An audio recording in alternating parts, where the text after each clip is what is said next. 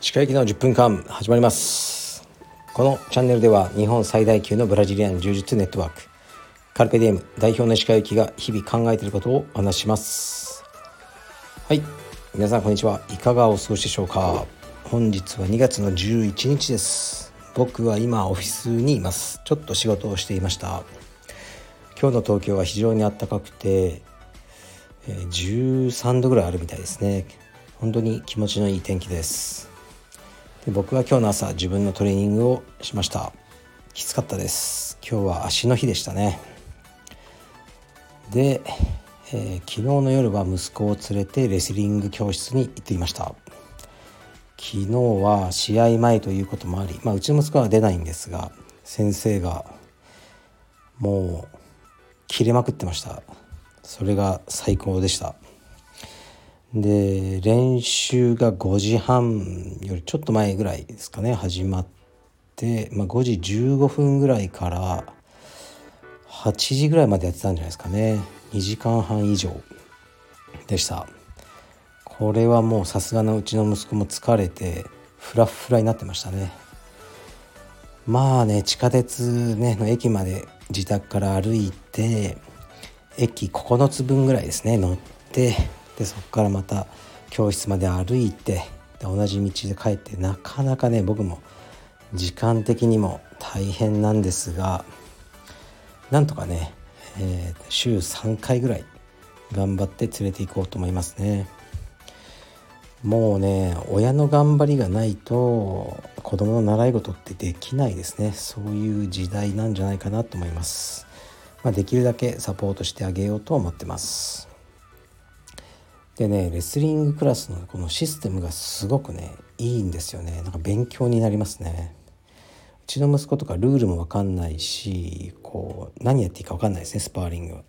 昨日も1時間ぐらいスパーリングしてたんですけど先生がこう高学年のお兄さんたちがスパーリングしている時に1人休みにするんですね。休み代わりにうちのユータを見るというシステムにしてましたね。だから高学年のお兄さんたちはスパーリングしながら順番で1人ずつ休んでその間うちの息子のスパーリングを横で見てこうだよこうだよと教えてくれるってシステムであこのシステムっていいなと思いましたね。その高学年の子たちはねまあスパーリングの間のインターバルは取るし休みは必要だしでその時にこうやってね教えていただけるっていうのは非常にありがたいシステムだなって是非ね自分の道場にも取り入れたいなと思いましたね。はい。ではレターに参ります。いきますよ。うんまあレターはねほんといっぱい来るんですけどね「石川先生こんにちは」とかね「いつも楽しく拝聴しています」とか普通こう書くのがまあ常識ですよね。別に常識求めてはないんですけどいきなりそういうの全く挨拶なく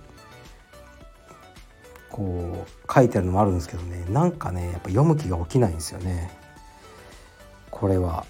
何でしょう僕が古い人間なんでしょうか。とりあえずねレターだろうが何だろうがうん人間同士は挨拶はまずするもんじゃないかと僕は思います。はいすいません。うるさいおじさんで。言います。鹿先生こんにちは。私は柔術が大好きです。柔術で汗をかいてストレス発散するのが習慣で柔術最高です。でも今はジム内の女子同士の中に悩んでいて練習中も気持ちが晴れません。特定の仲良し同士のペアで技術練習する組が多く一人あぶれてしまって惨めです。気にしなければいいと頭では分かっているのに気になってしまって辛いです。昨日も気まずさに耐えきれなくなってもっとスパーしたいのに早くその場を立ち去りたくなり十分に練習できませんでした。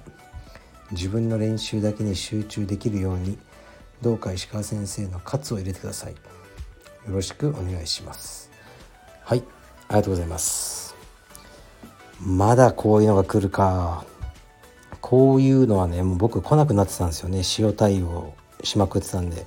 あ知らねえとか。うん。でまあこういうふうに考えたらどうですかね。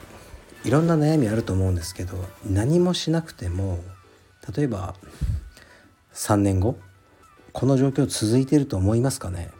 僕思わないんですよね。その仲良しグループの中のどっちかはもう辞めるだろうし新しい人も入ってきてそのグループというもののこのうんこの組織図というかねその構造自体も変わってくると思うんですね。人数が変わったり。とかまあ道場がなくなっちゃうかもしれないしねもうなんか別の理由で怪我して辞めちゃうかもしれないしこのね今誰かが仲良く練習してて自分がはぶられてる状況これをずっと続ける方が難しいんです。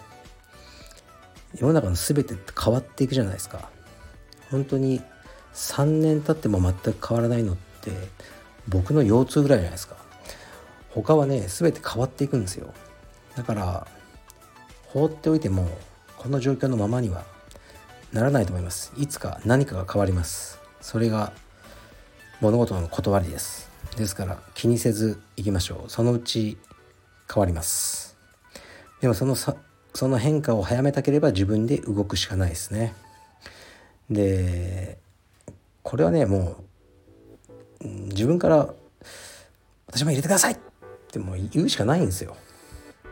そんなの無理だろうって言われたらもう何も変わらない。さっき言ったような物事の変化を待つしかない。変化を早めたければ自分で「私も入れてください!」その内側の中にってこう言えるかどうかだと思うんですよね。確かにすごくハードルは高いと思います。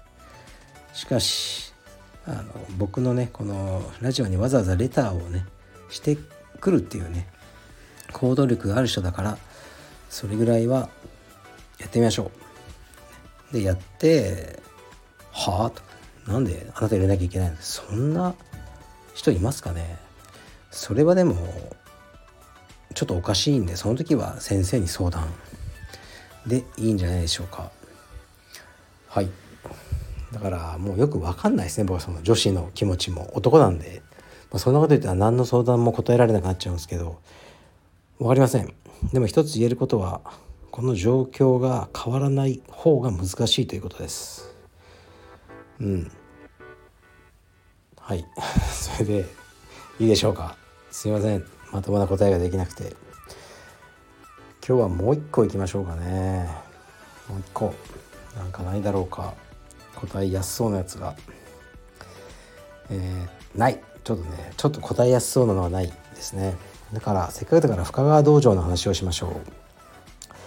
深川道場は、えー、っと無事に2月にオープンしまして今30名近い会員さんが来てくださってるようです。まあ毎日のようにね報告は受けてます。まあでもねちょっとあんまり行ってないですね。あまりっていうか全然行ってないです。うん。まあちょっとねちょっとね今忙しいんです。僕もいろいろ。まあでこれからねまた行こうと思いますが。で最初のね道場ってこう道場の最初の時ってなかなかねスタッフもペースがつかめなかったりうんね会員さんもよくね人間関係とか、まあ、ゼロから始まるわけだからなかなかね落ち着かない環境だと思うんですけど、ね、これもね本当にうまく役割分担されていって盛り上げ役の会員さんとかこう技をみんなに教えてくれる謎のおじさんとかねこうみんな生まれていくんですよね役割が。でこれは何だろう神の仕業としか思えないような感じで道場がだんだんこうそのカルチャーを作っていっていい道場になっていくっていうのを今まで、ね、何度も見てきたのできっと深川道場もそうなってくれるだろうと思いますね。で僕はその深川近辺に住んでたことはあるんですけどずっとねもう今こう青山道場の近くに住んでるので深川のえー、文化をねあまり知らないんですけどこれからね少しずつ道場に行ってそういうのを感じるようにあのしたいなと思いますね。でこの間ねこれ全然あの役に立つ話じゃないんですけどその深川道場の近くの大阪王将だったかな餃子のお店ですか定食のに行ってみたんですね。初めて行ったんですよ。で餃子セットっていうのを食べてたら隣に座ったおじさんがいたんですね。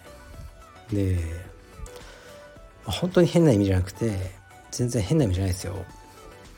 こう今僕がね道場やってる青山にはかなりいないタイプのおじさんだったんですね。全体的な雰囲気が。